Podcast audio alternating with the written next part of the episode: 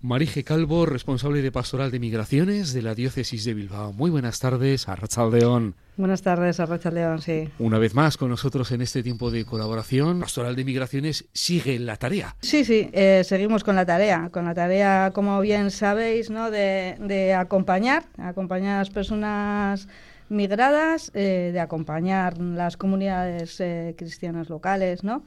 De sensibilizar y denunciar y algo que nos trae aquí que es muy importante porque está conmigo también, ¿no? Eh, Edith, del Centro Loyola, todo lo que tiene que ver con el trabajo conjunto, con el trabajo en red, ¿no? Con, con la sinodalidad. Y desde ahí, pues, eh, tenemos una propuesta, ¿no, Edith? Saludamos a Edith Ulloa, coordinadora del Centro Loyola de Bilbao. Muy buenas tardes, Arachaldeón. Buenas tardes. Eh, muchas gracias por aquí la invitación y todo este trabajo conjunto que vamos realizando. Eh, desde esa apuesta, ¿no? Por el trabajo en red, por esa invitación a a vivir la sinodalidad ¿no? en los espacios cotidianos, ahí donde nos movemos. Y este, bueno, ya llevamos varios cursos, ¿no? pero este curso especialmente eh, llevamos un trabajo de la mano para eso, para acompañar, para sensibilizar diferentes eh, realidades que nos ocupan y preocupan, ¿verdad? Eh, sobre todo en la pastoral de migraciones, la participación de las comunidades, de los grupos y desde allí pues eh, tenemos ya en este en el marco del 8 de marzo eh, tenemos una actividad en esa línea ¿no? de sensibilización, de acercar el papel tan vital ¿no? Eh, y fundamental de las mujeres. Y tenemos el día 2 de marzo una mesa redonda sobre que vamos a conocer de primera mano de mujeres defensoras de la vida de nuestra casa común. Es uno de los temas que nos ocupa ¿no? también en este curso, eh, el poder mm, ver esa eh, relación que hay entre las migraciones, ¿verdad? todas las crisis y, y cómo eh, son las mujeres ¿no? las que están ahí en la tierra, ¿no? trabajando. Entonces, el día 2 de marzo a las 7 de la tarde tenemos una charla, una mesa redonda con, eh, que le hemos titulado Defensoras de la Vida y el Territorio, Mujeres en una Amazonía amenazada. Eh, bueno, pues ahí en colaboración, como decimos, con Pastoral de Migraciones, Alboan, Comunidad de Vida Cristiana, CUX, pues estamos eh, invitando ¿no? a este espacio mate diálogo con las verdaderas protagonistas. ¿Qué ponentes va a haber en esta jornada? Pues vienen mujeres de diferentes eh, países eh, latinoamericanos, de Perú, Colombia, eh, y en este momento pues tenemos, vamos a tener a Lili Calderón, a Anitalia de, de Perú y de Guatemala. bueno, pues cuatro mujeres que van a podernos acercar esta realidad de la Amazonía. Sí, lo que queremos también, ¿verdad, Edith? Es que las, eh, bueno, la población en general, ¿no? Pero que las personas eh, migrantes de los grupos interculturales en los, con los que pues día a día estamos, pues puedan participar, ¿no? En esta mesa redonda, ¿no? Porque ya el verano pasado también uno de, uno de los espacios que tenemos, eh, que es un encuentro, un retiro oracional, fue también sobre el tema de, de la casa común, ¿no? Entonces, bueno, pues mm, sabemos que las, una, una de, las, eh, de las movilidades tiene que ver con esto, ¿no? En las personas migradas. Entonces, pues es importante también pues que podamos ¿no? Eh, acompañar esta, esta realidad, ¿verdad, Edith? Está, eh, está ahí, ¿no? Eso es. sí, en, esa, en ese marco tenemos, como ya comentas, ¿no? estos espacios de retiro, que lo que buscamos es también eh, poner en diálogo ¿no? la fe, la cultura y la justicia, ¿no? y uno de los retos eh, nuestros ¿no? en la Iglesia, pero por supuesto en la sociedad, es el, el tema de la crisis eh, ecológico, ecológica y social, ¿verdad? que es una sola crisis, y desde ahí pues estamos pues organizando digamos estos espacios oracionales, pero también de sensibilización y de ver cuál es nuestro papel, ¿no? Mm. Y bueno, pues eh, ya para Cuaresma tenemos el siguiente también retiro, ¿no? Un poco eh, mm, invitando ¿no? a toda la comunidad creyente, por supuesto, de parroquias, de voluntariado y especialmente a todos nuestros grupos ¿no? de interculturales, personas migradas que desde la fe quieren tener o, tener una experiencia, un espacio donde poder eh, generar encuentro, orar, ¿no? nuestra, propia eh, realidad y acompañar ¿no? a eh, estos retos. Sí, el, tema del acompañamiento no es algo que nos ocupa y que también nos preocupa, ¿no? en el sentido de que bueno creemos que hay que favorecer ¿no? encuentros y espacios de, de oración, hay que favorecer retiros. Eh, hay que favorecer espacios de formación que abren, ¿no? Eh, que abran y que posibiliten ese pensamiento, ¿no? También ante la realidad que, vivimos. Y este mes está lleno de pues de bastantes eventos diríamos no eh, tenemos como decía Edith no el, retiro ahora de Cuaresma no en esa clave posintercultural eh, tendremos el Via Crucis intercultural, que ya es algo, bueno, pues que todo, que viene dándose todos, todos los años, ¿no? Y bueno, pues de diferentes espacios, ¿no? Y también queremos eh, que haya espacios de formación y de, y de reflexión, ¿no? con la comunidad eh, intercultural, ¿no? Y abierto pues a la, a la, comunidad cristiana, ¿no? Porque uno de los objetivos es acompañar a la comunidad migrada, pero también a la comunidad local para que se dé eh, esa integración ¿no? dentro de, nuestras comunidades. Sí, eso es muy importante. ¿no? Eh, yo creo que este espacio de sinodalidad, de colaboración, de trabajo en red que hacemos va en esa clave, ¿no? el poder eh, crear espacios abiertos ¿no? donde podamos ofrecerlo a toda la comunidad cristiana creyente que y que vayamos juntas y juntos eh, diseñando, ¿no? Pues qué modelo de espacios y de fe queremos ir construyendo juntas, que no haya, ¿verdad?, estos espacios separados, sino que eh, todas las claves interculturales de religiosidad o de cómo celebramos la fe,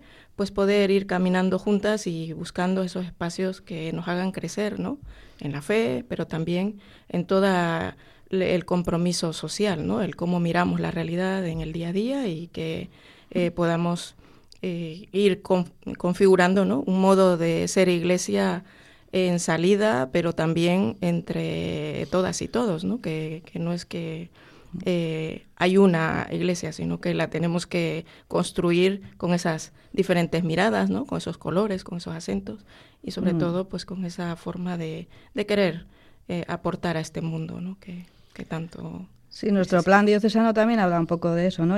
vamos a ver cómo incluimos, eh, cómo nos incluimos todas las personas, ¿no? Y desde ahí pues tenemos que hacer ese espacio, ¿no? A ver qué expresiones, qué gestos, qué símbolos, ¿no? De las comunidades también eh, interculturales empiezan a formar parte también de nuestro de nuestros espacios, ¿no? para que juntos podamos construir algo que, bueno, pues igual es diferente a lo que tenemos, eh, pero que nos va, nos va a ayudar a, todos y a todas a, vivir la fe, ¿no?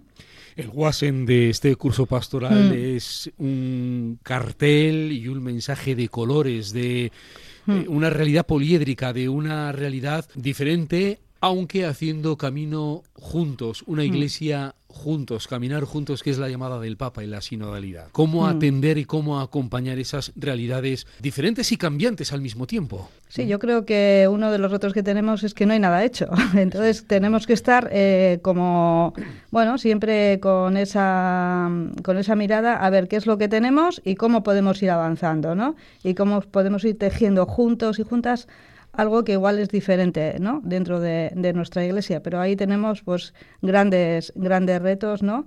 de ese trabajo sinodal, de ese trabajo juntos, de ese cambio de mirada, pues que nos hacen de alguna manera pues eh, tejer comunidad, ¿no? Pero no por separado, sino, como decíamos, juntos. Sí, eh, yo creo que así, pequeños pasos, ¿no? O sea, esto, es, como dices, es de gestos y de apuestas, ¿no? Eh, yo creo que un eh, gesto que tenemos ahora y un paso que hemos ido dando es que la comisión, por ejemplo, que prepare los retiros interculturales tengan, ¿no? Pues ese en ese equipo eh, personas protagonistas migradas, ¿no? que mm. podamos incorporar sus miradas, sus experiencias, eh, claves que, que conectan ¿no? con, con, su día a día o con su realidad.